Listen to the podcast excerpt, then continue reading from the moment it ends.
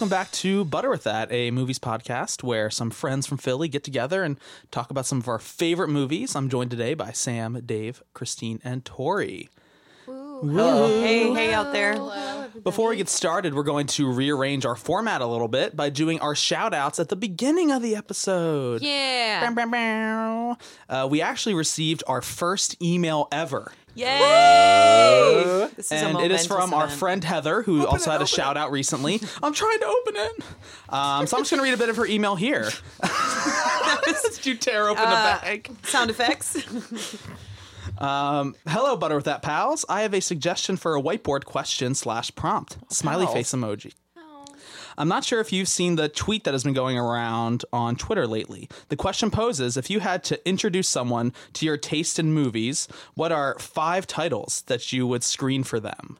Uh, basically, taking it as what is your aesthetic in five movies? Heather said hers were uh, Monty Python and the Holy Grail, Atonement, Mr. Smith Goes to Washington, Get Out, and Bridget Jones's Diary. I'm like trying to weave something in there. I know. You know, every- Wonderful. everyone contains multitudes, right? yes. Yeah, wow.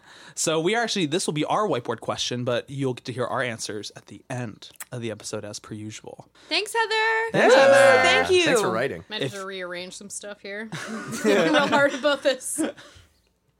Um, cool. And then we have another shout out to do. Um, Dave, do you want to take this one? Yeah, I sure do. So, um, my pudgy little baby face was uh, splattered across our social media Oh God, it's networks. so precious. The best sweater ever. Uh, yeah, my, My mom. Uh, my mom knew what she was doing the day she dressed me for that picture, and um, because uh, it's one of my mom's favorite pictures, uh, a good friend of mine recognized it right away. That would be Marty Howard. Um, a good friend of all of ours who um, who spotted it right away, who knew uh, that that goofy uh, chubby face that I had as a little baby. So um, shout out to Marty for correctly identifying me uh, in a month where we are uh, doing postings of our '90s baby selves. Glory days. yeah. I really peaked in 1995. Be sure to check out our uh, 90s themed episode from last month. And in the month of April and spilling into May, we're actually going to be switching themes, talking about superhero movies. Woo! We have quite an eclectic ensemble um, over the next couple weeks. One way to describe. that I'm super excited to talk about. Um, but before we get started, um, be sure to follow us on Facebook, Instagram, and Twitter. And you could have your email right out on the podcast. If you email that to butterwiththatpodcast at gmail.com. Tell us literally anything. Also, what's our Twitter again? At butter with that number one. But like just the this. numeral one. Okay. It I just feel drives like me. that's yeah, like someone like tried to write something about us, like one of Garrett's friends, and it was nice, and I was like, that's not the right Instagram or uh, Twi- Twitter. It's kind but- of like a joke, but also I hate it so much. God damn it. I know. So if you have that, could you give it to us, please? I please? think his name is Chris. God damn it, Chris. Chris, why? He's hogging all the butter. Rude. Awesome. So let's dive into the first movie of our superheroes theme, uh, and that is Hellboy. Not the new one that's apparently getting terrible reviews. Wait, I saw an article from the Atlantic. Hold on, I took a picture of it. Um, oh my god, I should have had this ready. Um, it, um, oh no, it says for some ungodly reason, Hellboy is back. Oh, Like, I also saw that. Yeah. The sad puns. Gotta hurt. You know, movie review is going to be scathing when they pull out the, the, the pun bad machine. Glass shatters expectations. You know, that's- Oh, right. that's going Glass on. half empty. Yeah. Oh. That's that's actually pretty good. It's like you leave M Night alone. right. M Night, if you're listening, please come on our show. am I please? You know we're fans. we talk about you almost every episode. Every I feel like. episode. Please. I was watching a Parks and Rec episode the other day where Tom talks about Unbreakable, and then it's a, it says like, "What's up with Mr. Glass? Why no sequel?" And I was just like, "Oh, there is a sequel now." it's so dated. Come so far. Yep. I almost forgot to ask if anybody's seen any movies recently. Yes, God. Oh, sure, yeah. I saw Us. What'd mm-hmm. you think? So good. I loved it. Have we so all much. seen it? Yeah, have we all seen the movie? I have not seen it yet. Wait, am I Okay. the only one who hasn't seen it? Yes. Yeah. No Holy shit. spoilers. No oh, damn. spoilers. Please, no spoilers. No spoilers. We won't do Please, that to the listeners or Yeah. to Christine. yeah. Yes. yeah. The panic on your face. You can so read my real. Letterboxd review on it or something. Yeah. Um, Uh, vague insights or, or reactions? I I thought it was okay. I, thought thought, it it was was okay. very good. I thought it was outstanding. Yes. I liked the Together and Lovable Family unit. Um, what's his And name? that's- Winston Duke is so good in that Oh my movie. god, he's so hilarious. funny. The acting's fantastic. It is. And I will say also that uh, one thing, and this doesn't spoil anything, uh, one thing that is really great about it is as a horror movie, um, the protagonists are extremely resourceful and Mm-hmm. adaptive. Like Mm. it's not like some bumbling, you know, like slasher movie. This is a very like character centric and in that way way more grounded and realistic horror film, which is reacting cool. to situations, yeah, where you're like, okay, you're uh, uh, executing some problem solving skill. yeah, Yeah. which is cool. Uh, this is also a really fun movie to see in theaters. Yes. I didn't get to see Get Out in theaters, and so it was awesome to like be there in a crowded theater for this movie. Get Out was a good theater watching experience as well. Cool. Well, I can't wait to see it. Um, yeah, I've been like trying to avoid watching or like happening upon headlines that are spoilers. So great. It made me really frustrated that like as Tori and we've all talked about beforehand that horror movies like never really get noticed for awards because Lupita gives like an incredible performance. Holy shit, Yeah. it's so good. Yeah. Well, the fact that Get Out also came months, like nine months before the Oscars, uh, I think is a good sign that like this could be a movie that could stick with Academy voters for a long time. If us did, if uh, Get Out did. Yeah. Cool. Wow, cool. I'm trying to like look back on like when the last time we talked was, and I've seen a lot since then. I guess just looking at my letterbox thing, um, I saw a movie called Dragged Across Concrete that's about crooked cops, starring Mel Mel Gibson and Vincent Vaughn. Oh my goodness. Damn. Um, I also watched my first uh, Herschell Gordon Lewis movie called The Gore Gore Girls. Um, Okay. Can I also say that I'm highly uncomfortable that you called him Vincent Vaughn? Oh, did I? I don't know. Um, I'm watching the Fast and Furious franchise because I promised my partner I would. Um, I've watched the first five, and I've also seen seven now, and uh, I begrudgingly love them. How many more are there? There are eight right now, and then Shobbs and Haw comes out this summer. Yeah, Hobbs and Hobbs and Shaw. Whatever. I don't fucking matter. know. Um, but um, I spit my beer out watching the fifth one the other day because Vin Diesel can't say father right apparently, and it like made me laugh so hard that I spit beer everywhere. Can we insert that like five second clip? I yeah, I have been playing it over and She over played it for me on the walk here, and I was like, "Oh my god!" I remember everything about my father. Everything. Um, what else have I seen? The Taking of Pelham One Two Three, which is a really one? good movie. The original. Oh, because the Ethan Hawke one is weird. The original is real wait, good. wait, there's one with Denzel and John Travolta. Oh, that's what I'm thinking That of. I'm I sorry. saw I'm in thinking of theaters Assault on for Precinct some 13. random reason. yeah, this is the original this is one- good. The Yeah. original one has um oh fuck what's his name from uh Jaws. Uh, Uh, Fi- Richard Dreyfuss? no the the older guy. Um Oh. The guy with the, the nails on the chalkboard. yes, I forget his name. I feel bad. I forget his name. Um, yeah. So I saw that. I saw a movie called Vibrations with Christina Applegate and the guy from Twin Peaks that was really bad. Um, and then in theaters, I saw The Beach Bum and High Life. Wait, what did you think about the beach? Bum? Yeah, I'm kind of very curious too. I'm a like resentful Harmony Korine I fan. I've never seen any other Harmony Korine stuff, mostly Okay. because it always looks gross and I don't want to watch usually it. is. Um, this one has some of those elements to it for sure. Uh, there is a very endearing part where Martin Lawrence is talking about how much he loves dolphins, um, which is really funny. Um, and Snoop Dogg also like um is in charge of a wedding ceremony, and that's also amazing. That's a crazy cast for him too. I mean, It's like he's insane. worked at times with like. I- I know in Gummo, like he, the casting was basically like like local people with like chemical addiction problems. Yeah. So this is like uh, a little Yeah. different. Yeah, Did? Jimmy anyone Buffett. see Spring Breakers? I No. saw it. It was it's, Um, it's watchable. so does anyone remember the one big um Matthew McConaughey scandal years and years ago?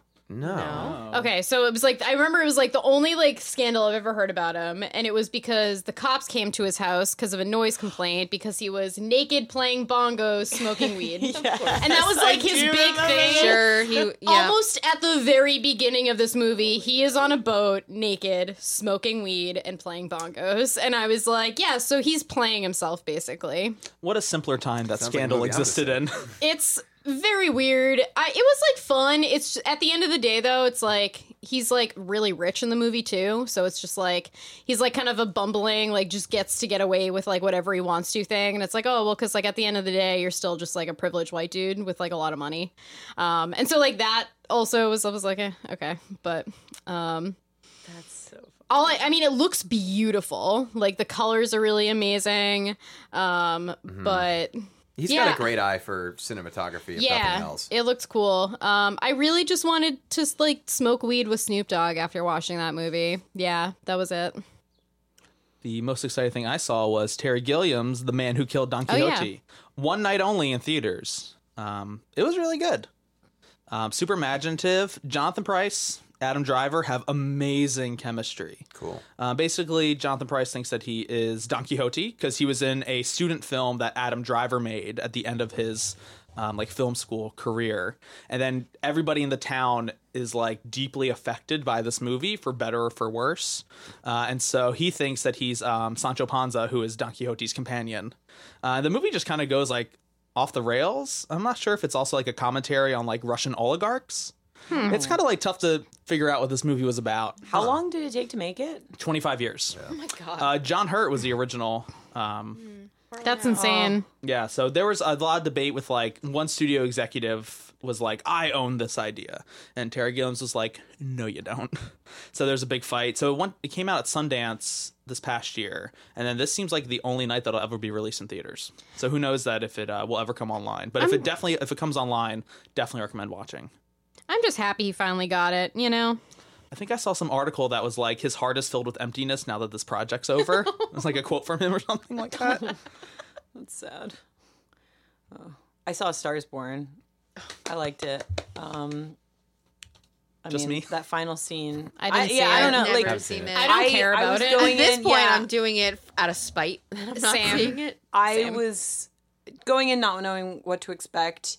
Um, I I enjoyed it. Uh, that final sequence, like the final song that Lady Gaga sings at the end, I think she her performance in that. Fi- I mean, her performance through the whole movie is great, but like watching her sing a pretty good song and then like perform with her face through really shots that are just of her singing for a good two minutes was just like wow like what a performance. The rest i mean bradley cooper tries to make it about himself but lady gaga's fucking she kills it i would say uneven movie but thoroughly enjoyed it if it ever comes on Netflix. Yeah. No. meh All right. it's just like not my thing I'm just I'm gonna spite pick it. I wanna watch just so that way movies. somebody has to watch it. Christine. I just like most of the time I just want to watch like fun, crazy, insane movies, you know? Um, I didn't really see any movies, but um, and I know everybody's already tired of hearing about this character, and that's completely fair. But I'm very excited about the new Joker movie. Uh, I think that trailer's really cool. Um, I think it's going to be a really interesting character piece where it's like not. I think a lot of people are going to be disappointed. Like a lot of people are going to want the sort of like over hyper conceptualized, like intellectualized, existentialist chaos Joker that we've been fed in different iterations since Heath Ledger. But I think it's going to be a really just like unique, sad story, and it already doesn't look anything like any superhero movies I've ever seen, uh, including Marvel, which obviously has way more of a sheen to it. And even in DC, which has that typical like kind of drudgery and like the white Saving Private Ryan, cloudless, characterless sky. Um, but this movie looks like it's going to be cinematically really interesting, and I think conceptually really cool. I have some theories as to where it's going, so I'm really looking forward to seeing that movie. Well, I didn't realize De Niro was in it, and then also Martin Scorsese is working on it also. And it's basically uh, like a modern take on both Kings of Comedy and Taxi yeah, Driver. which I had Wow. never. I've seen Taxi Driver. Garrett showed me the trailer for King of Comedy the It's other great. day, It's a great and I was like, "Oh, okay, I kind of see this." Yeah, I, yeah, I think it's going to be very interesting. Uh, it makes a lot of sense why Scorsese would like. He's the executive producer of. Right. yeah.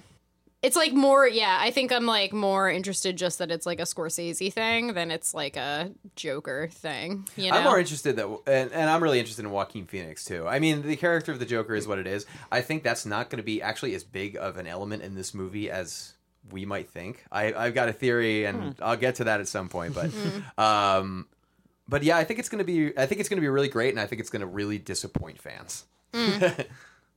I like that. Well, it's like a new thing they're trying to do too, right? And I had the the trailer tingle too, which is something I've only experienced with three trailers in my life. Whoa, What are what are they? Now you gotta. Uh, had it when uh, I saw the trailer for No Country for Old Men. Uh, then went to see that movie and saw the trailer for There Will Be Blood. And then uh, when I first saw the Mad Max Fury Road trailer, and those movies wound up being some of my favorite films. And I could tell watching the trailer, I just had this like twinge that I'm like, this is not going to disappoint me. I'm really excited. That's great. I I have trailer. How'd you phrase it? Uh, Tingles? Trailer Yeah, the tingles. trailer I had trail, trailer tingles and have been like sorely disappointed when the actual like I had trailer tingles when the where the wild things are was coming out. It was like, oh, it's gonna be so good. um, Walter Mitty. Oh, yeah. The trailer for like- that is solid, and the music is really great, and that movie was fucking bullshit oh, garbage. the one with uh, Ben Stiller. yeah. Oh yeah. Yeah, Oh, that boy. trailer was really good, and I loved the music in it, and it like seemed like it might be really cute. And then I watched it, and I was like, "Fuck this movie! I'm so mad that you had a good trailer." Yeah. I, I, when I saw the, and this is sort of like pivoting over to Hellboy, when I saw the trailer for the new one that's coming out this week, um, I thought it was so bad, and I just had like Spidey sense, like the opposite of trailer tingle, of like First there was Spidey sense, then there was trailer tingle. that it was going to be so bad. And my friend turned to me, I forget what movie we were, maybe like Halloween or something, and was like, "Yo, that looks awesome." And I'm like, "They showed us the whole movie." that you have to, yeah, the that's whole first indication. movie, and that's like never a bad good sign, sign. yeah. So I was like, after after that, I was just like, I don't think this is going to be good. And now it turns out it's not going to be very good. There was some us that they gave away in a trailer too, and I was like, "That's unfortunate. That would have been like some cool stuff if you had held that back." Yeah. yeah, I was thinking about that scene. I'm not going to say it, but the whole time that I was Mm. like, oh, I'm waiting for the scene in the trailer, and then it comes at the very end, and you're just like, Oh. Yeah. because that was such like a moment in the trailer, and then I was like, uh, kind of, I don't know. Yeah, Get Out did a similar thing too, right? Where they showed like the kind of twist in the movie Mm. in the trailer. I think. Kind of. All right. Well, we've been talking about trailers, talking about Hellboy. I say let's pivot to uh, the meat and potatoes of the episode. Um, so we are talking about 2004 Hellboy, directed by Guillermo del Toro, starring uh, Ron Perlman, John Hurt, Selma Blair, a whole lot of people in it. Uh, and Sam, you watched the trailer, right? I did. Um, can I say first that the makeup and costume for Hellboy makes me want to unzip my skin and step out. I'm so uncomfortable. I don't know what it is. But like there it's just like the chunkiness of like what's clearly not real. I I don't know what it is. well, that but- fish boy is the same one that she's like fucks. I mean, in the- Shape I- of Water. truly. right? Pretty similar. Truly, that's that's the thing I wanted to say, which was like, oh my god, it looks like Fishman from Shape of Water. And then uh, we were in our staff room today, and I was like, who directed this movie? Because it just looks so similar. Like, There oh, are a lot of, oh, there there are a lot of theories that that Hellboy was like a prequel to Shape of Water as far as that character, really? but Del Toro addressed it officially, and it's not. They're He two was just distinct like, characters. I really like the He's look like, of this no, fish. I thought this was a cool fish, and I was like, ooh, what if that fucked a person? No, I don't want to think about that anymore. Um. Anyway, so back to the trailer. I've unzipped my skin. I've stepped out of it. And you've never seen Hellboy, right? I've never seen Hellboy. Um, so it opens up. You find out that there's this agency that's built to protect humanity from the forces of darkness, and it looks a lot like the Shield insignia. It feels a lot like Shield from Marvel, and and so it's it's important to remember they're separate, and also like the Marvel universe, the the MCU has started after, but the comics before. So you're just like, hey, everyone steals from everyone else. This is all good. We're all friends here. Um, we're all making money. And um, tr- truthfully, it seems like an average superhero movie of the time period. There's something I can't quite describe of like superhero movies that came out in the early 2000s. The the Spider-Man, the the um the Fantastic Four, even the first Iron Man has some, this like it's so strange I can only describe it this way, but it reminds me a lot of like Mountain Dew and like of like Snowboarding. yeah, yeah, yes. Um, um, that, and then also, um, like rock music, like like old ACDC and like whatever that dude is with the oh Guns N' Roses, the Kind of guy with it. jocular. Yeah, yeah, yeah, and just like Jocular. also Cheetos. I don't understand. energy. Yeah, like I don't But understand. it reminds you of why. douchey dudes and stuff they like. I guess. Spike TV fans. yeah, here we are. R.I.P.. There. Anyway, so it like reminds me of that, and it, it very much has that kind of vibe. But um, it, I mean, I do appreciate how badass Selma Selma Blair looks. She's got like glowy hands. Right on. That's awesome. I loved it. yeah, girl. Um, you know, watching the trailer, I was like, you know. 2004 me probably would have watched this. Me now, probably not. But then I was like, so what does Hellboy trailer look like now? So I watched that, um, the 2019 version. 2004 was where it was at. Um, this one was like garbage. Um, Hellboy looks better. I'll say that he looks better. I, I was like skin zip back up. Um, it it feels like it was supposed to be a little bit funny. Um, I'm more interested in seeing it. However, I, I wouldn't. I just I would not. um, so those were my feelings about the trailer but then i also looked at the promotional imaging. So for the first hellboy i took a picture of it on my phone to show everybody. It's just hellboy standing there kind of looking off to the side at the seen that camera that's like here Yeah. to protect. And you can't really see too much there but you see like a, an outrageously large gun and what Yeah. also looks like a cross like a like a crucifix or like a like a rosary or something along those lines there's a, another one that reminded me more of what we typically see with avengers movies now which is like literally an ensemble like A thousand heads. Yeah. floating. a thousand heads floating even never the seen that that looks exactly like an Avengers. it Avengers. does it, It does, does. The orange, the orange back glow. the Yeah. orange back glow, um, the the characters in the forefront there who are blue. Um, this I was more interested in seeing, and then of course because I had to, I had to look at the promotional imaging for um 2019 Hellboy, and like honestly.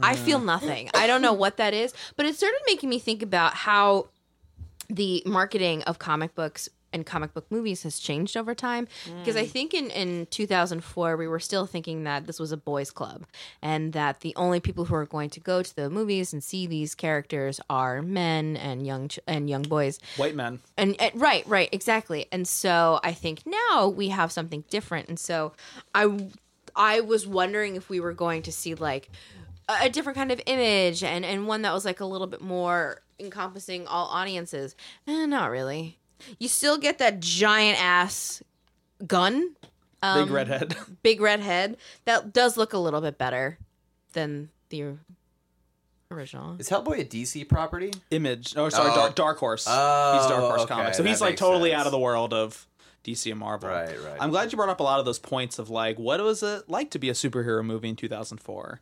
Because that's sort of the angle that I wanted to take it at of like just thinking about movies from that, like, let's say Blade, Blade in like the late 90s, all the way up like basically to Iron Man in 2008. Of just kind of like, what were like superhero movies trying to do back then? What did they look like? Um, so thanks for bringing up all those points. That's stuff I definitely wanted to like cool talk about throughout the episode. You know, you saying that, I just realized I don't include X1, 2, or 3 in that, like, douchey bro movie. Those movies are pretty good. They are good. Well, so it's like more ensemble cast than s- like focusing on a central character, at least from what I remember of the X Men movies. X Men will definitely come up. I'm talking about good superhero movies versus bad superhero movies. oh my god. Whoa. Um, so Tori, you uh, checked out the reviews, right? I did. Sorry, I was supposed to eat a piece of Sorry. a donut. no, it's fine. I'm just being a fat ass. What's your favorite donut flavor? Email us at that podcast at gmail.com. Um. All right. So oh, The podcast. Sorry, the podcast podcast's here. Podcast. Hi. Um. So on Rotten Tomatoes, um, this got an 81% guaranteed fresh, um, and 65% of audiences liked it. Um. I, I, you're usually good about having numbers for like budget and things like that. so I like that all came up too. Um, so it seems a lot of people were just like very excited. Like a lot of people just liked Ron Perlman. Um, I think that was like one of the biggest things I got from a lot of this. Um, and a lot of people that I've been seeing the bad reviews for right now, because I follow a ton of people who've seen the new Hellboy, just keep talking about how the first one was so much better and like how they li- liked that so much more. Um, so that was kind of interesting. Um, one person from the New Yorker wrote that the movie storyline concentrates on the character of Hellboy and his relationships with those important to him. Um, it becomes a unique romp with an exciting yet vulnerable superhero at the center who just happens to be the spawn of Satan. um, you're like, okay, cool. Um, yeah, like Ron Perlman seems to be like just the main um, main highlight for a lot of people here. Um, a lot of the I want to find some of the bad reviews too. Um, but one person also wrote that um, Jens S wrote that uh, they gave it a four star. Uh, that's what a comic book adaptation should be like. Not taking itself too seriously. Excellent choices of actors. Awesome set and production design. Great special effects on a whole.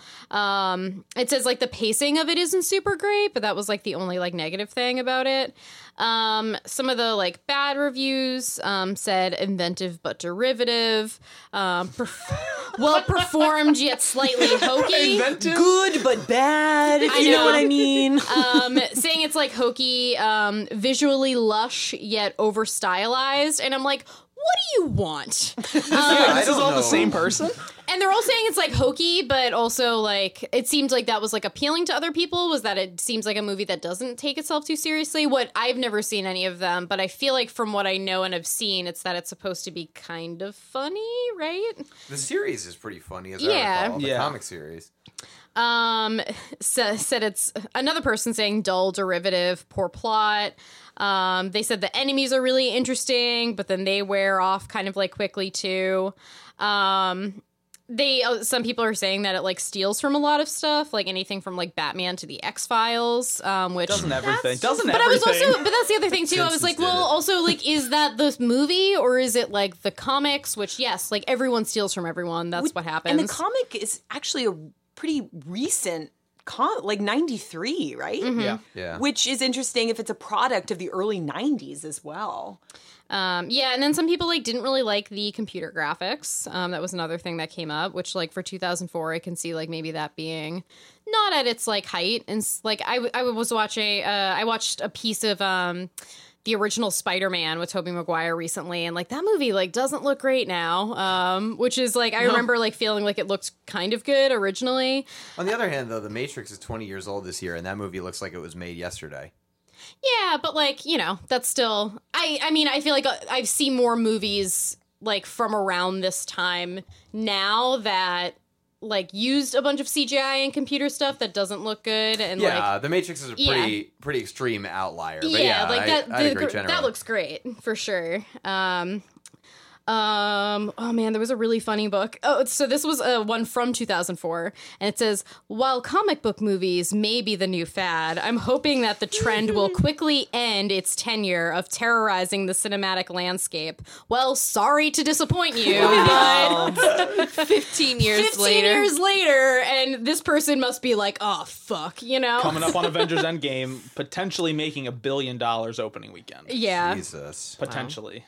Yeah, it's like a, it's weird. Like a lot of people seem to like it and think it's like fresh, but at the same time, people like said they had issues with like the story. And then it says like once like Perlman's not in like scenes and stuff, you like don't really care that much either, which I thought was interesting. Um, He's in most of them. Yeah. I don't, I don't know. This is I have not It seen took, it. a, This it is took what I'm a reading. while to see him in the trailer. Oh, that's interesting. Wait, he's Hellboy, right? Yes. Okay. Um, yeah. So it seems like there's like a decent amount of people who even like think the CGI looks good in this one too. So it seems like like people are like kind of divided on a lot of the their feelings about this movie. So Sounds like real life. yeah, yeah. it's just interesting. I feel like when we I feel like the Hellboy. 90s movies we picked were all like pretty like popular for the most part. So it was like hard finding like bad reviews for them. And this one I'm like, "Oh yeah, people are like kind of split."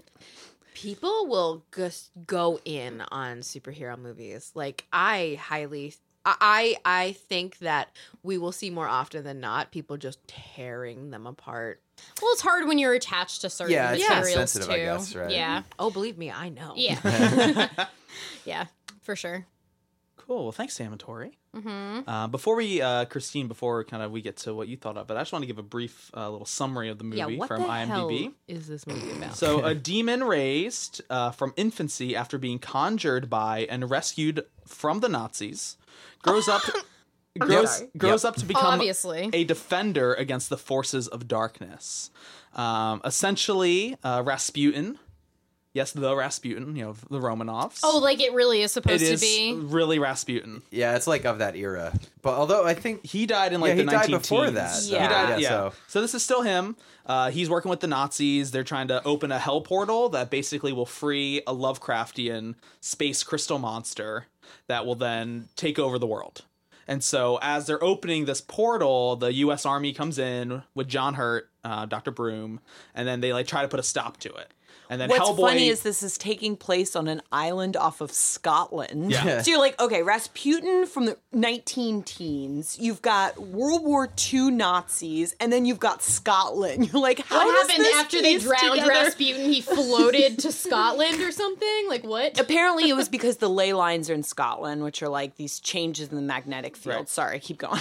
no, and, Right, right, of Um, course, so of course. And I was basically, like, um, things go wrong. The U.S. is like blowing up the hell portal. Uh, Rasputin gets sucked in, and a really cool like bubble, like his skin bubbles into the um, into the portal, and then Hellboy comes out, and then the army discovers Hellboy, and then you have this great classic um, like early two thousands '90s uh, title montage of its like newspaper clippings of like Hellboy sighted. Who is the Hellboy? Uh, Bigfoot or Hellboy? It's just like these newspaper clippings like flying at you in the screen as that like the reminded me of titles. Spider Man. Yeah, totally Spider Man. Uh, and then kind of the whole crux of Hellboy's character arc is like, am I going to be like what Destiny says I should be, or am I going to decide who I want to be? That's kind of like the emotional, um, you know, arc of the movie for I think him. the boy part of it's funny because Ron Perlman is definitely not a boy. he is like a very big, bulky Yeah, man. apparently he he has the physique of a built man, but he's still like a teenage or like a early twenty something. they say he ages. He ages. that sounds like slow. the worst combination of things that could happen to a person. So he's been alive for like sixty years, but has the body of like a thirty year old. Oh, old. it's kind of like that Robin Williams. no, no. Once again, I just want to unzip my skin and crawl out because I am so uncomfortable. Also, just a little interesting note about uh, his physique. Ron Perlman, um, w- for this film, worked out uh, three to five hours a day, uh, five to seven days a week. Uh, he also worked out while shooting every time he was uh, off off screen. And to prepare for the role, he read all of the Hellboy comics. Way to go, Ron. Did his research. Yeah. I'm going to talk about how adorable Ron Perlman is as this episode goes on. There's a lot of notes. I Oh, feel bye, like he's such an interesting person. Yeah, this was uh, kind of another fun fact. Um, so Mike Mignola, who created the comics, uh, when him and Guillermo del Toro met for the first time, Guillermo was basically like, on the count of three, say who say who you Yeah. want to be Hellboy, and then he went one, two, three, Ron, Ron Perlman, Perlman, yeah. at the same time. Wow. And the studio wanted it to be Vin Diesel. Yeah, Oh no! went with the right choice. Sure did. Um, so I don't know. Vin Diesel, big like D My and D nerd. I feel like he would love it. they do talk a lot about fathers. Oh my god. Yeah, we're Oh my gonna God, have to. you I'm gonna send say this clip to everyone afterwards because it's ridiculous. Um, so Christine, up so after seeing beer. bits and pieces of the movie, right over years, after sitting down and watching it, um, what were your thoughts? So yeah, this is a movie that I had seen like on TV, and now having watched the first one in its entirety, realized that I had seen bits and pieces of one and two, and thought they were the same movie, and they were not. um, all right, so things that I l- l- really appreciated about the movie, I think there were moments of real attention to detail. Moments where you're like, all right, this is Guillermo del Toro at his finest. Uh, and these are aspects of the movie he cares a lot about. Um, it's interesting, Sam, that you had such an intense reaction to Fish boy. uh, yeah, and like the makeup of of Hellboy because I thought that the Oh. makeup and effects and the costumes were an example of Del Toro's really wonderful attention to detail. Um, specifically with Abe Sapien, Fish Boy. Um, his cot like the the scales the wa- so usually he's supposed to exist in a tank of water because he has gills but when he's above out of water he has a water ring like a little one of those like things that people wear on long road trips around their neck except it's filled with water Wait, so it's like an airplane pillow. exactly filled But with water soaked. Um but and he's got these great kind of like uh steampunk goggles. It just i was all about the makeup and effects of that character. Um and i also thought hellboy's uh makeup was I got, I really liked it. The swirls that he has in his arms and on his back, I thought were quite beautiful. And so I thought that makeup and effects were definitely a really strong um, part of the movie. I thought set design, the set design was great. When um, one of the FBI, new FBI guys, John, arrives at the Bureau for Paranormal Research and Defense, the entrance looks like something out of Metropolis. Have you guys seen? Yeah. Metro- Yeah. It, like, Yeah, and you're like, accurate. wow, Oh, this is this is really cool, and I'm I'm drawn in just from this from this set.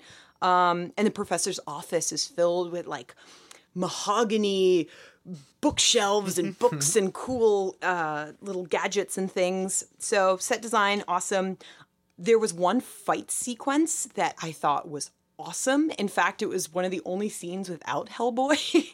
and it was the underwater fight scene with Abe Sapien and this monster he's fighting. The whole water is green, and you watch this guy wrestle this mo- uh, Abe Sapien wrestle this monster. And I thought that was a fucking freaky and really cool fight scene. And then moments of strong editing.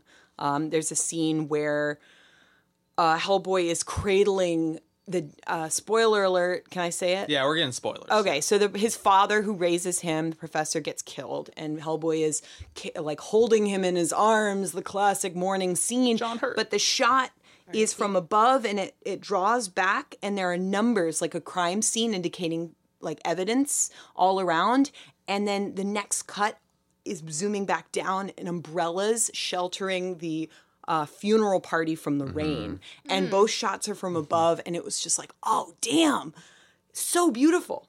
Really, like, m- added a lot of drama to what was supposed to be a very dramatic point. All right, things that I didn't like about the movie. Character development. I was like, I don't know why anyone's doing anything because this dialogue is is rough. I thought at first maybe Del Toro inherited a screenplay or or writing from somebody else and did what he could. He co-wrote it, so I was like, oh damn. Um, yeah, I didn't understand what motivated Rasputin as a villain.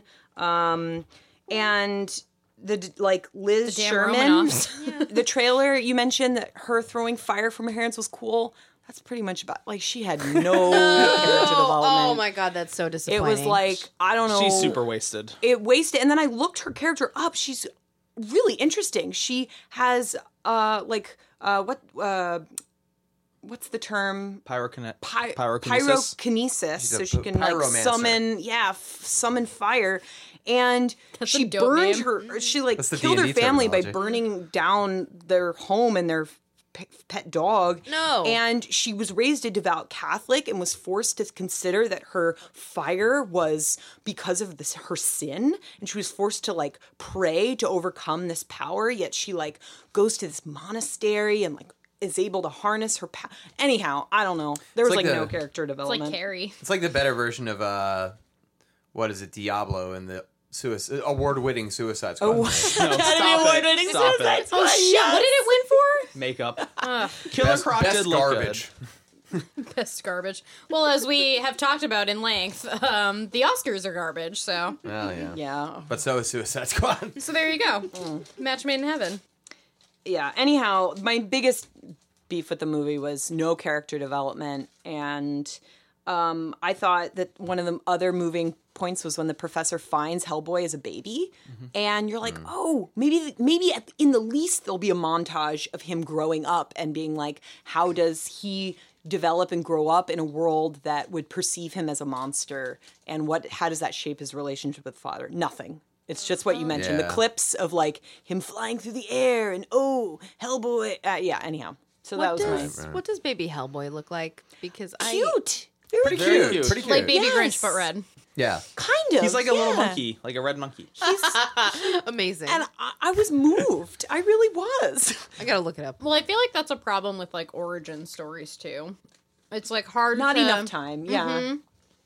Like, I'm sorry, I'm eating a donut. Um, because like there, you want to show so much stuff, and you want to like do the whole origin thing, and then like becoming what they're supposed to be, but at the same time having a lot of action. And I think sometimes that can be done pretty well.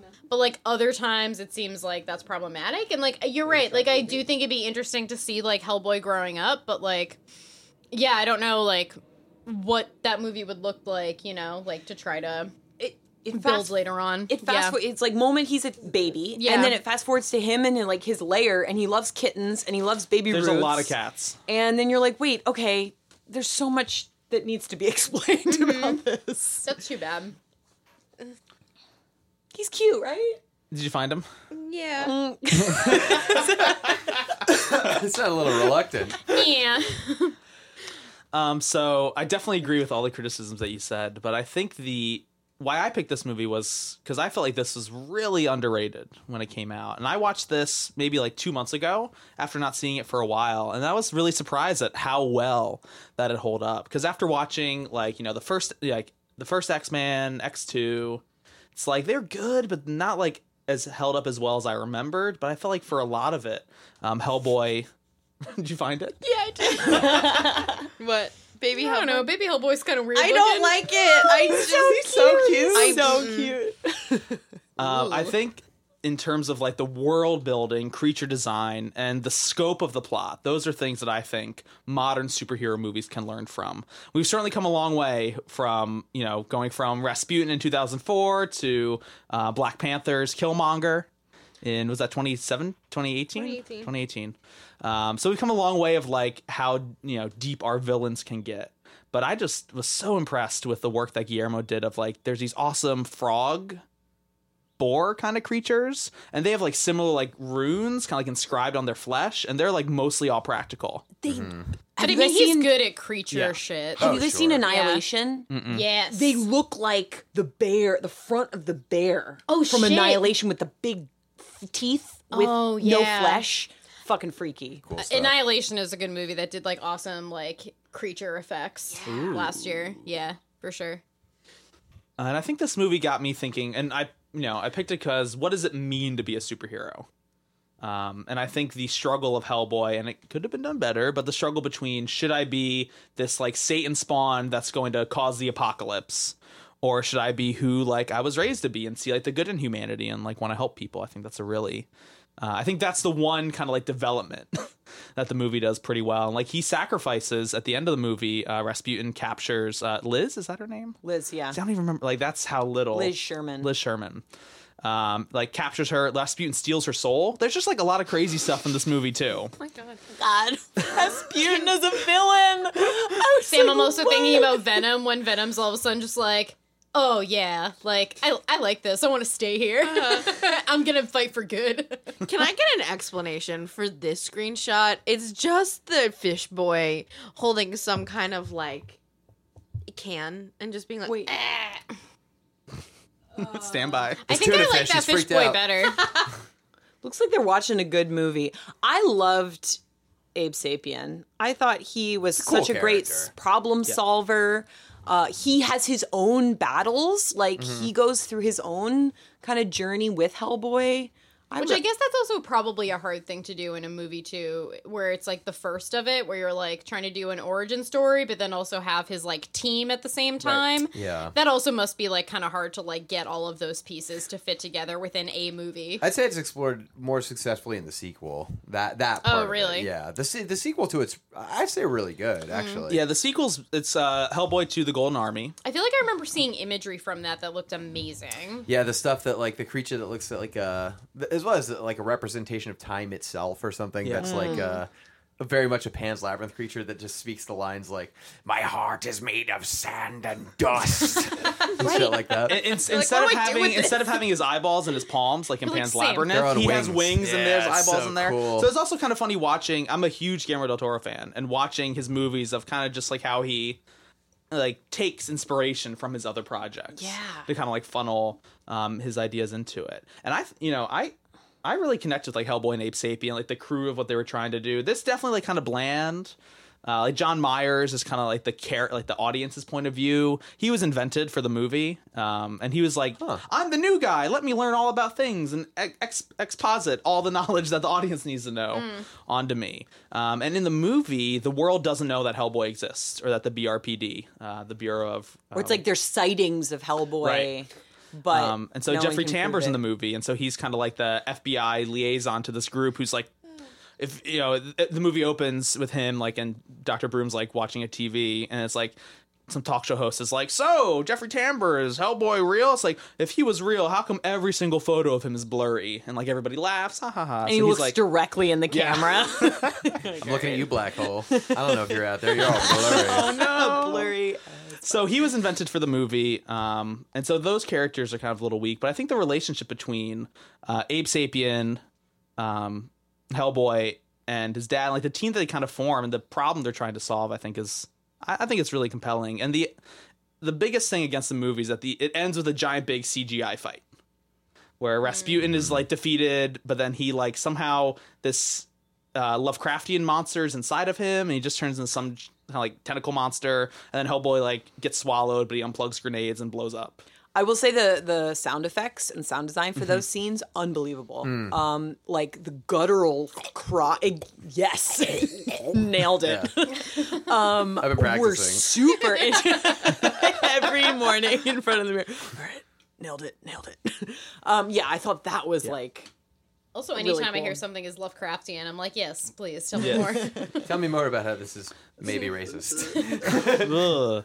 Ugh. Um, Listen, he wrote, some, he wrote some good shit. He's like a racist weirdo, but like he wrote some insane sci-fi. Um, so I think the movie does enough right where I feel like it's still really awesome to like watch today, and I feel like it still holds up pretty well. Um, I feel like some of the effects look better than some of the effects in Infinity War. Like I felt like Iron Man's suit in Infinity War looked fake as shit. Like I feel like Black Panther did the like um, when the when the suit grows on him. I thought it did that nanotechnology way better than Iron Man. Iron Man just looks like a giant computer toy being thrown around.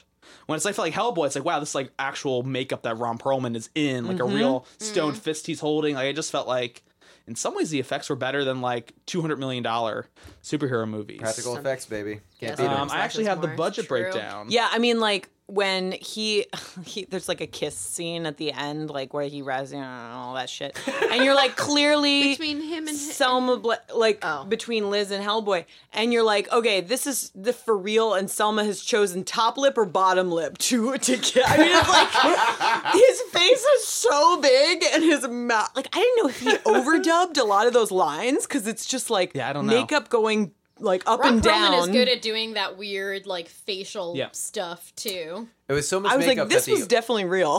the only the only parts of his face that you actually see that are unaffected by makeup are his eyelids. Whoa. Wow.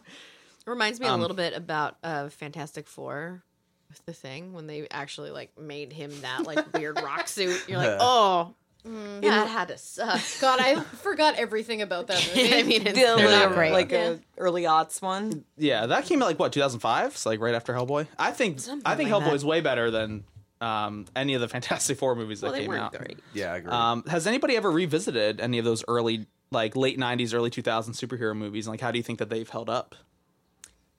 Spider Man doesn't look great, at least the first one, but I still think that fucking um, Green Goblin is great. Willem Dafoe. he's I will William good. Dafoe is defend that amazing. Spider-Man till my grave. No, I like it. I also, I I haven't rewatched it in a while, but I thoroughly enjoyed the second one. I thought Doc Ock was Yeah. really great. Yeah, Alfred Molina. He Yeah, kills it. The yeah. second one Yeah. was the best. Yeah, the second one's for sure the best. The third one is the worst, but also one of the best uh, viewing experiences at a theater I went to because everyone hated it and was like, "What the fuck is wrong with you, Spider Man?" And it was the he does that best dance thing. Yeah, they're all like, like he's like crying in front of what's her face, um, and like some guys like, "Spider Man, why are you crying right now?"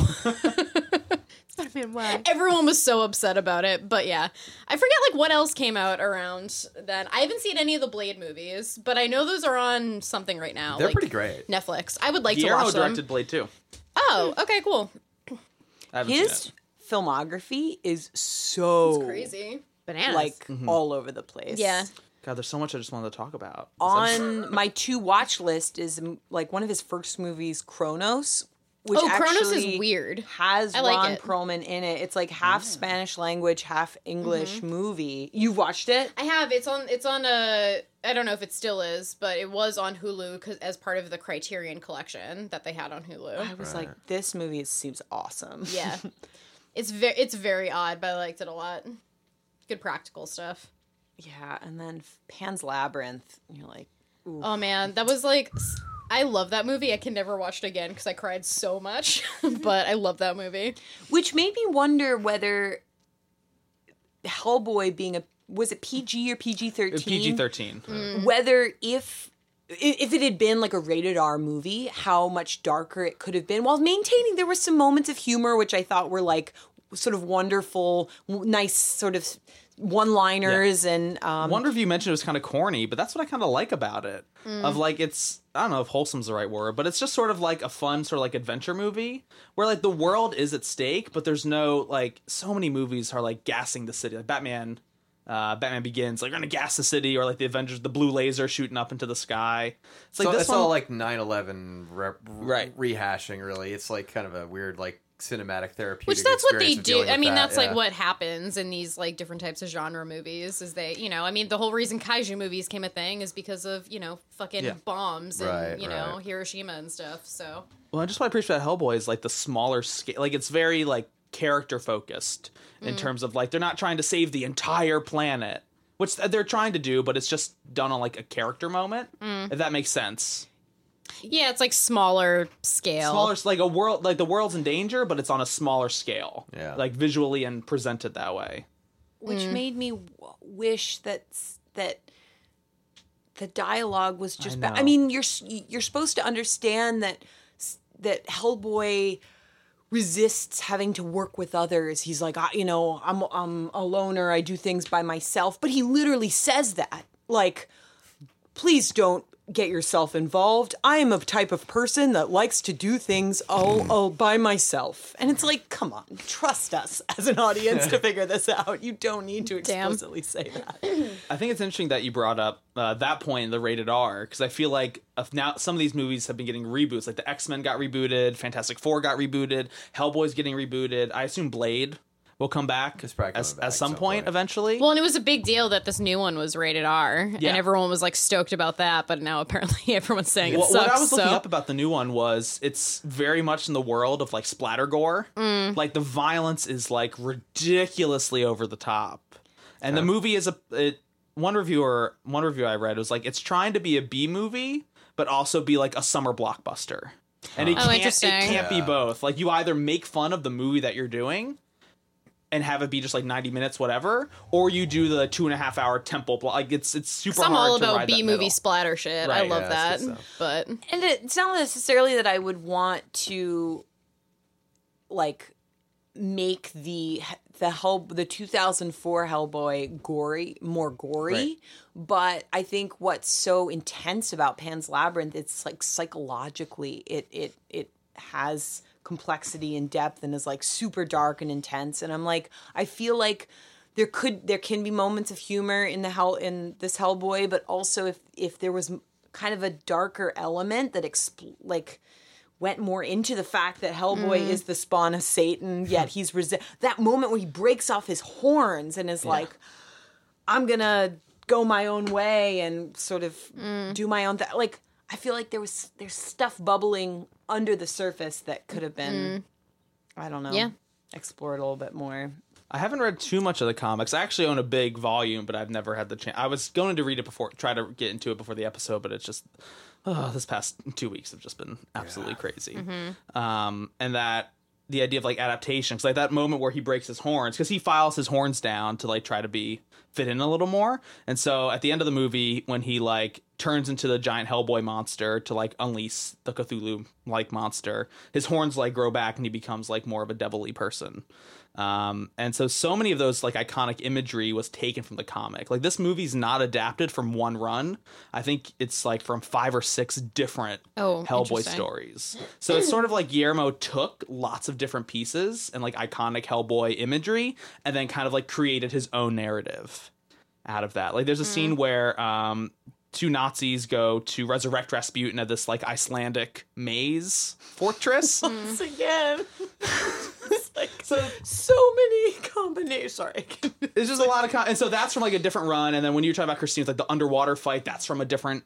Well, like, based on what you guys are saying, that also like kind of seems like maybe potentially the problem with it is that you're just pulling from so many different like source materials that it's like probably feeling like a oh you could have delved deeper into this one area, but instead you wanted to go to like all of these other different How to directions. shoot the shot if you're gonna make this movie, you're Yeah. not knowing it's gonna have a sequel. Yeah, But I also think that could be like maybe the best way to do a comic book adaptation because we've seen time and time again of like they changed the villain, they made it wrong. Like it's not like it was on the Like, if it's too- page.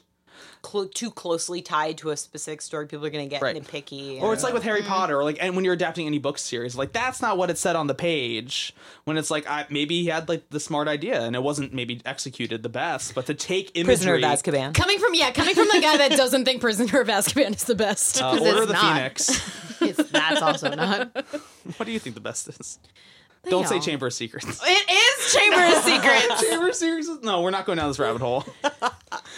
We've been Save it for a different podcast. save it podcast. for a different podcast. Um, something interesting that I thought about when you were talking, Connor, was the you. So you mentioned how this movie's getting a reboot, and that we've seen reboots of various comic book movies, and it, it's it's funny to me that you mentioned Fantastic Four, you mentioned this one, and they both sucked. Except, but then you also talked about X Men, and that's not necessarily a reboot, but it's like creating prequels, and those movies have actually been fine. Like what Right. Some of them. Apocalypse Yeah. was just I garbage. got. I, I Yeah. actually made a list. I'm assuming Phe- Dark Phoenix is going to be garbage a little bit too. But that looks so garbage. and I keep seeing trailers for it, and I was like, this has to be coming out soon, right? Because I've been seeing trailers Yeah. since like October. It's not coming out till the fucking summer. I'm like, are you kidding me? How many more of these do I have to sit through? Uh, I actually made. I'm glad you brought up X Men because I actually made a list comparing Spider Man Two to X Men Apocalypse. One of the best superhero movies ever made, and probably the worst superhero movie ever made. I ca- You think Apocalypse is worse than Last Stand? I do. Oh, okay. A lot of people have some real feelings about I Apocalypse. re- it's the it's one of the I, only. remember Last Stand not being good either. I haven't Yeah, seen. Last Stand's yeah. not good. But I, I, Alyssa and I drove to see, like, we drove about 45 minutes to see X Men Apocalypse because we were, you know, out somewhere. I remember the story. and we left the theater like raving like not mad like it, it's not a big deal but we were just like what a horrible movie like 45 minute drive back we were just like this movie's so shitty i kind of came up with a another list of sort of like for me the top five things that kind of like make a superhero movie like what make me connect to it uh, number one being like connection to the heroes. Uh, number two like the quality larger than life effects be they computer or practical effects. Um, a script that establishes specific wants and needs. Uh, a villain uh, or antagonist whose issues we get and why this person needs to be the hero and how it affects their life and world spoiler alert those are things that make every movie good stuff like that I saw a thing on Twitter the other day that said, "Why are they making a new Avengers? If Thanos already saved the galaxy," and it made me laugh so much. Um, so this is just kind of like a list of like what I thought make things good. In Spider-Man Two, uh, he has a great hero who struggles, um, who like str- whose struggles we get. His mentor becomes the villain, which affects his personal life because this person who's become like a father figure becomes Doc Ock. Um, what did I write here? Um, And like Oh, Doc Ock is very complex as a Right. villain too. Yeah. Oh, he gets such an amazing treatment in the new um, Spider-Man PS4 game. Um, we see his heroics from civilians' point of view, which we don't really get a lot in a lot of superhero movies. And it ends with, I think it ends with an amazing moment of when him and MJ are like, "Do we want to be together?" And like, "Yeah, sure." And then he like gets a call to be Spider-Man, and then she looks out the window, and you're like, I read it as, "Oh shit, do I really want this in life?" And that's like how the movie ends of like, does she really want this? And so that movie is super amazing. X Men Apocalypse, uh, we don't get to connect with any of the new cast at all. Like um, uh, Sansa Stark, Ty- Tyler. What is that about? I are. watched one of the new. Uh, I like the idea of like those characters as the X Men. Sansa? Sansa No. is part of the X Men. Sophie Turner. That's sorry, continue. I, I think I might have seen this. Um, uh, Magneto is the best part, but just his first Uh, twenty always. minutes when it's it, him struggling with his family in this like Polish rural village. The police come to fucking hang him. Because he like saved somebody in a uh, like smelting refinery by stopping like a giant like molten thing from falling on him with using his mag- you can can't see in, in the podcast but I'm raising my hand He's raising Like he his did. arm, fingers doing it. outstretched. and then the like police in the town come to like hang him like they have rope to kill him and then they like as they're shooting he like deflects the bullet but they kill his family his daughter and like it's a beautiful 20 minute short magneto film that doesn't matter for like the rest of it Well, is not First Class the exact same thing? I mean, First Class was better, but first like class is a good movie the whole first 20 minutes, you're like, this is amazing Magneto movie. Can we just admit that like this prequel was supposed to be all about Magneto, which arguably one of the best fucking characters Marvel has ever made. they should have had a magneto hunting nazis movie Hell yeah. they have a good like just ethical thing Right. that I, I always really appreciate like I, I think when we talk about avengers and stuff too like i love like the tony and uh steve like ethical kind of like guidelines that both of them are trying to follow and i feel that way with like magneto and professor x a lot which i really enjoy And it's so frustrating that's not really an X-Men Yeah. apocalypse. The whole world gets like disintegrated and you don't see any civilian. Or maybe you see two people running on a screen screen lot and a car moves.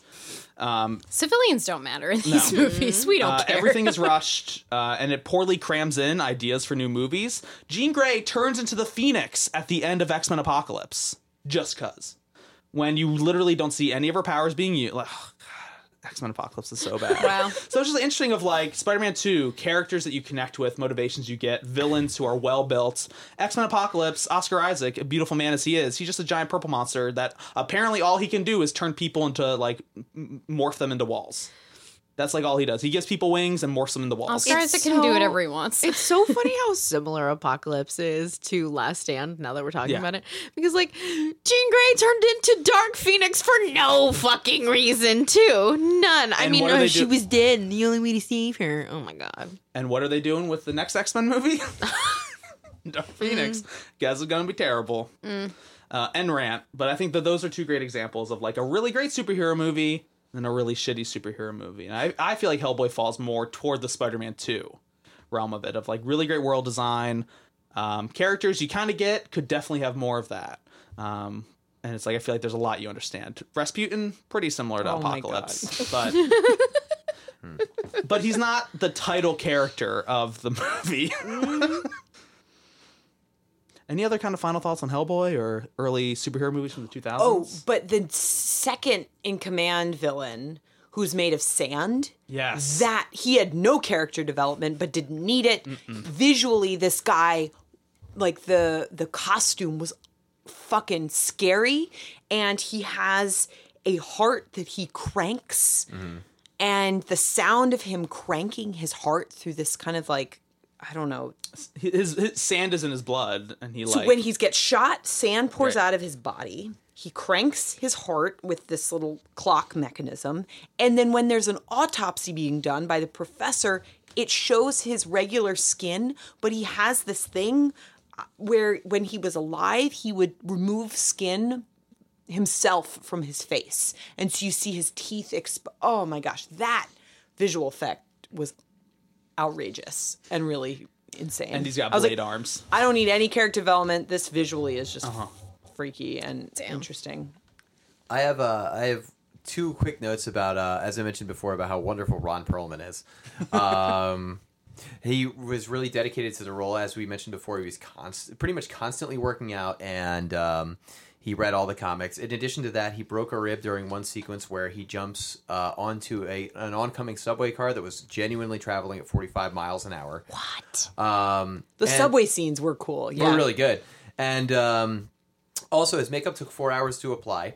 Um, and uh, even though that was a grueling process for him every day of the, the film and so on, um, he still agreed to do it one last time before the sequel was made uh, outside of the context of the movie. And that was uh, for a uh, child's named Zach's uh, Make a Wish Foundation uh, wish to spend the day with his favorite comic book hero, Hellboy, as played by Ron Perlman. Oh my god! which is also something that like and we'll get into it a little bit more this month. I- i i tend to be a little bit skeptical of superhero films in general. But um, one thing that I really appreciate about that industry, and especially uh, especially through Marvel and the people that have consistently embraced roles in, in multiple sequels is they really, as actors, make the time to do that stuff, and it's really cool. I think even Christian Bale, who like is kind of known Yeah. as being a dick, like didn't he go to like Disney for some kid um, because that was like his wish to hang out with Batman or something? There was something like that, or they had like a Batman day uh, at one Yeah, point too, and he like, showed in up in a and- town. Yeah, like those those little moments and like the real joy that it brings to uh, to an audience of people that aren't going to be like trashing Captain Marvel on the internet as like sheroes or just like people who are shitting on like diversity because it's just like old you know fucking nerds shitting on on art. Um, instead, it's just it's for you know this is chiefly for kids, and it's it's great to Yes. see the actors embrace that spirit and go out of their way to embody these heroes for kids. I think that's really awesome. Honestly, I was thinking Yeah. about that when I saw Captain Marvel because I thought it was like I had fun, I enjoyed it, but I didn't think it was like great. But I also think it's just because like I don't think a lot of those are great. Um, but like you know, I was like sitting there and I was like thinking about stuff that I like didn't love about it and was like making mental like notes as like a critic. And then some girl next to me who's like this very young kid is like screaming like "Go Captain Marvel" like the whole movie, and I was like, all right. right, well fuck whatever I have to say. This is for her. It's not for me. And there was a girl at the movie theater who worked there dressed up like Captain Marvel, and all the kids were super stoked and like taking pictures with her and everything. And I was like, this is cute. Like stuff's this is exciting. This is adorable. When like Brie Larson started like a charity to like raise money for like underprivileged girls to see Captain Mm-hmm. Marvel, and like she was serving popcorn at a few movie like she went to New Jersey randomly, and was just like serving Yeah. popcorn and like did a speech before the trailer. Mm-hmm. So yeah, I think it's just like yeah, these like you were saying, these actors like really embracing, and like Yeah. the kids really like loving it. Yeah, Yeah, I that's admire pretty the cool. spirit of that. Yeah, It's like obtainable hero kind of stuff, which is cool to Yeah. see. Yeah. And also like taking it further, but like them participating in charities or creating their own kind of charities and important things because of the characters that they've played. Yeah. And they have like created such such spaces for them in the hearts of like children and all of us. Which you have to get, like, I guess, I would assume, like, when you're playing something like this for such a long time, like, probably get some sort of responsibility as to, like, how you're making so many different people feel, like, based on, like, this role. Yeah, well, like people growing up with Marvel, Right. like someone was like ten years old in two thousand eight, they're like eighteen years old now, Mm-hmm. nineteen years old. So it's like yeah, like seeing someone of like so influential when you're little, like now you're like these people are like adults. That just made me so emotional. Cool. Any other kind of final thoughts on Hellboy or anything we've been talking about so far? You got a paper, Christine? Is that? I'm trying to. No, I'll save it. Um, special shout out to Doug Jones, who is the Fishman. In He's- all and he's He Pan. and Del Toro are like yeah, together. oh, he's Fishman twice? Yep. he's in a lot of. Good for you, He dude. plays Pan. Uh, Pan. And the Of- eye of- person of the Labyrinth fame. of the labyrinth. fame. I for for for our listeners out there, Christine just tried to do like the the hand eyeball thing with her hands. Looks like so. floppy bunny. Felt a little threatening. Uh, and I guess one last fun fact I want to give out is that David Hyde Pierce was the voice of Abe Sapien, but he said he doesn't didn't want to credit because Doug Jones did all the work. Oh, Right. that's dope. yeah, because that's Uh, it was like three to it was like five to seven hours every day to get into makeup Wow. and they get out of it. So he was. Does um, Doug Jones just not have a good voice? He's, He's too not- busy doing awesome things with He's his not body. David Hyde Pierce. All right, whatever, man. Cool. Well, I think that wraps up our Hellboy discussion. Thank you so much, everybody, for what you brought. Um, we're gonna take a quick break and then we'll be right back with our whiteboard question. You will never understand the power inside you. I'll just have to find a way to live with that.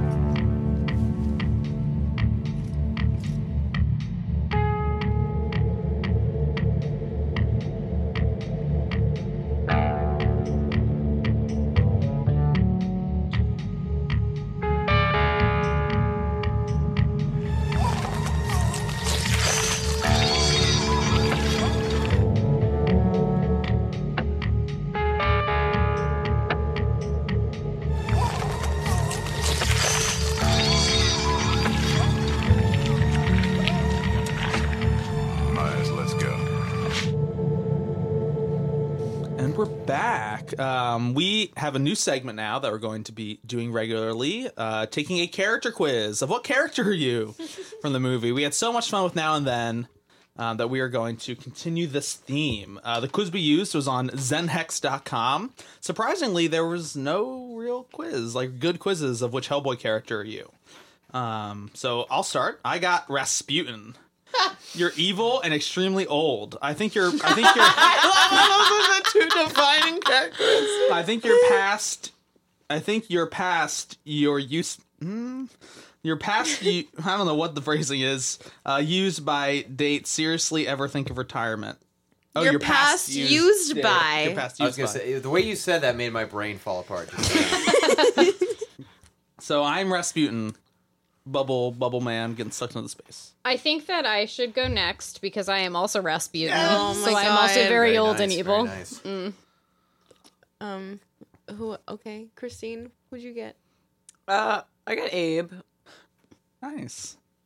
Okay. I also got Abe Sapien. The description is, uh, and this is not the correct grammar, but uh, you're an intelligent being. You know almost everything there is to know. That includes when not to open your mouth.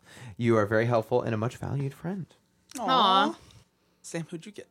I think it was just Literally- because Hellboy? I liked to listen to classical music. I think that was the only defining. Oh, that previous quiz. Good lord.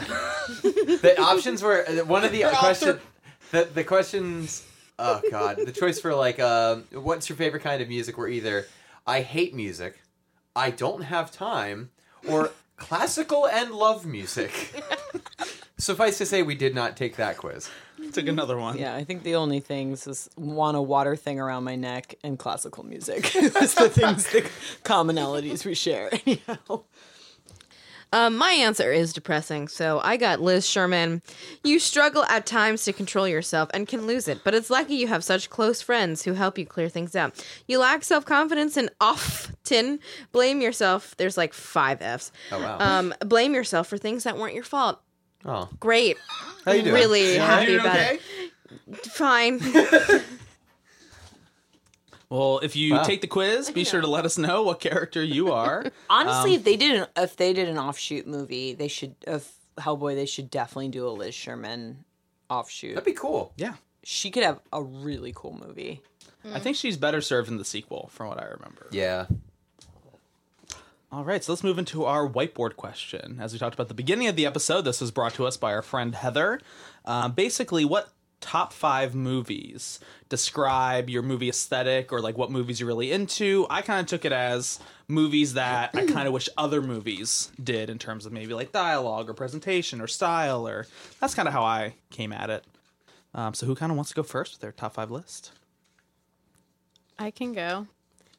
Yeah, so I just tried to think of like movies I would want people to watch to like understand the kind of movies that I'm into. Um, so uh, they're mostly horror movies. Um, so Surprise. Surprise, surprise. um, Reanimator, um, which is one of my favorites. I love Jeffrey Combs a lot. I also just watched Bride of Reanimator for the first time, and there's a decapitated head with bat wings attached to it. So, damn. Um, the um, other one I picked is The Thing, um, John Carpenter classic. Um, I just put Lord of the Rings because I figured that just should, you know, All encompassing. all encompassing, just Lord of the Rings in general. Uh, the Godfather, also up there. Nice. Um, and then also The Witch. Cool. Yes. The Vavitch. The Witch. Yeah. Who wants to go next? I got five. I didn't. I didn't write. It's it. really hard. Yeah, it was hard. Um, yeah, so I, I, I didn't see this question before, and I didn't write this stuff down, but I, I can probably I think do this off the top of my head. I would say, um, definitely there will be blood. My favorite movie, um, and like sort of a very uh, slow burn and very taut, intense character drama as it goes on. um, Fargo, which we've discussed and watched, um, a movie that is dark but has a lot of heart. Um, I would say Alien, uh, 1979, uh, the Ridley Scott film, um, because of its like claustrophobia and uh, how it utilizes darkness in a really effective and powerful way. Um, after that would be Road Warrior, um, the George uh, George Miller film uh, with Mel Gibson in the Mad Max franchise. Um, for its pacing and its uh, its in almost complete absence of expository dialogue. Uh, and then for the last one, I would say Synecdoche, New York, um, which is a Philip Seymour Hoffman uh, vehicle from um, Charlie Kaufman. That was uh, really sort of like a kind of like a mindfuck of a movie, but very emotional and um, really impactful. So uh, the aesthetic of those movies, or maybe I, uh, I might also plug in The Master because that film cinematically is beautiful. Um, so those five probably five and a half. What about First Reformed? Um, I love the aesthetic of that movie. I love the tone and vibe. Um, that would be maybe top. uh, I'd have to put that maybe like top twenty five, but um, but it'd be in the it'd be in the list somewhere. I just don't have room for it in that top five. I had to cheat a little bit and do like a four plus one. So my movie aesthetic is like soft, gentle, tender films that are really like heartfelt and warming that also make me weep. But I also really love a period drama too. So if like if it's Yes, a period piece, I'm all about it. So Testament of Youth fits there. Um and I've immediately forgotten all five. Um, Testament of Youth, Big Fish, um, Gifted with Chris Evans, not a period piece, but it's amazing, and A League of Their Own. And then my plus one is actually a TV show. Um, I love Captain America and I love the Marvel Universe, but there's one character who, like, she is me, I am her, I love her so damn much. That's Peggy Carter, and she had a very short lived um, TV series that was two seasons, I think maybe like a total of like 15 episodes or 13, something like that. Yeah. Um, that me, strong, badass lady, but like wearing the vintage fashion. Get it. I love it so much. Underrated show. Mm-hmm. The first season was so good. Second season was not great, but first season. Christine, what you got for us? Um, all right, so this was hard because I was thinking about movies that I've loved in different periods of my life. Summer of my monkey. Um, namely Summer of My Monkey. Um, so first one always comes to mind, Blade Runner. It's probably a movie I've seen like more than any other movie, um, and has stuck with me for so long. Um, like Sam, I love a good period piece. Mm. and uh, Bright Star, which is about John Keats. Have you seen this, Sam? A very long time. Okay. ago.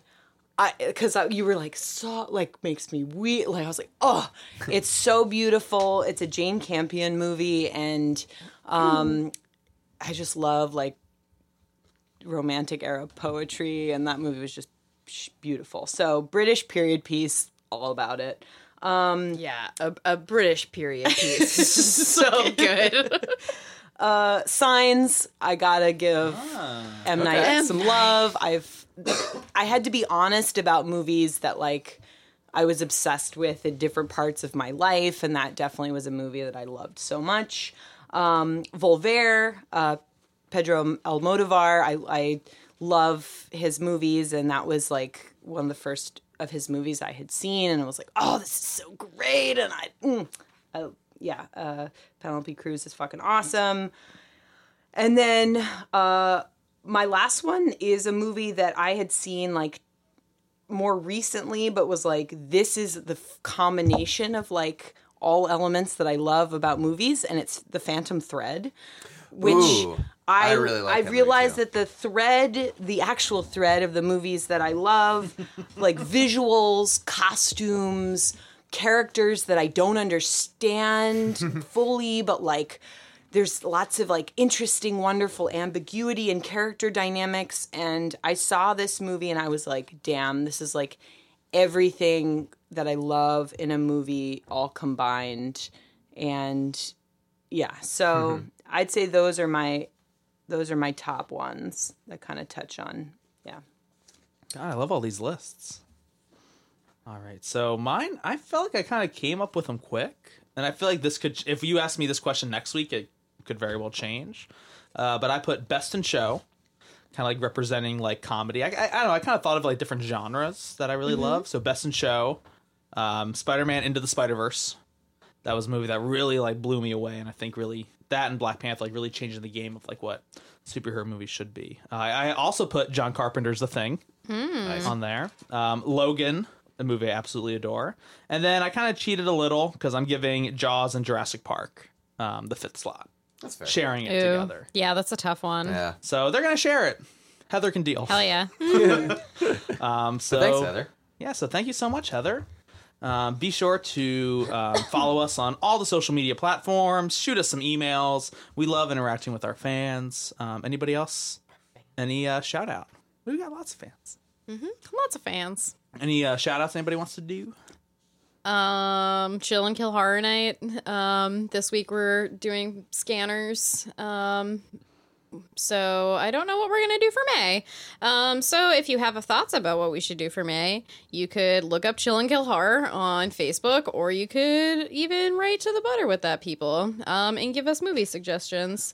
Um, and then also just Cinema, Cinema 76 because I have started writing for them, and I'm going to be working on a David Cronenberg series, uh, which hopefully I will get done the more I talk about it. So um, yeah, uh, there we go. Awesome. Uh, I want to give a shout out to Alyssa Arts, Facebook page for our friend Alyssa, making arts and f- dogs and plants and fun colors, and other requests as well, I suppose. And I want to give a shout out to you, whoever you are. Oh, yes. Oh, God bless you. Thank you for listening. Sam, you have a very sultry voice when you say stuff like that. I like it. oh wait, I, I actually do have a shout out. but To the royal you, guys. Let's, let's get Yeah, more whatever. specific. Yeah. um, but this one might be a little weird. Dave, I want to give a shout out to your family member who made their very first post on Instagram and tagged us. oh, my dad. Oh my God! really God sweet. Wait, it was you. pictures of gorillas, it right? was. Yeah, my dad's got a thing for like. uh He really just he gets a kick out of watching like uh primates. he just he just thinks they're really humorously like borderline human and just like watching likes watching them kind of like tinker with tools and like Is it like live cam footage? No, no, he just, this is whenever it comes up. He just he can't help but crack up anytime he sees like uh, an orangutan or like a chimp or anything. It's really uh, Wow. it's really his bag. So yeah, uh, we were associated with that on Instagram via his very first inaugural post. Um, It so made me thanks, laugh out loud. I, I saw that and I was like, "What? What's happening here? This is cute. I don't get it, but I like it." Even though like I know him really well and know that's like the whole thing with it, I had to read that like three times to be like, wait, what do you? What is this? but thanks, Dad. yeah, thanks, Dad. thank you. all right. Well, thank you so much for joining us this week. Uh, be sure to tune in next week for Tori's movie. Gonna have a great time. Yep. Super excited. Uh, but with that, signing off. Goodbye. Mm, bye. Okay, bye. Remember Chris Hemsworth the spoon?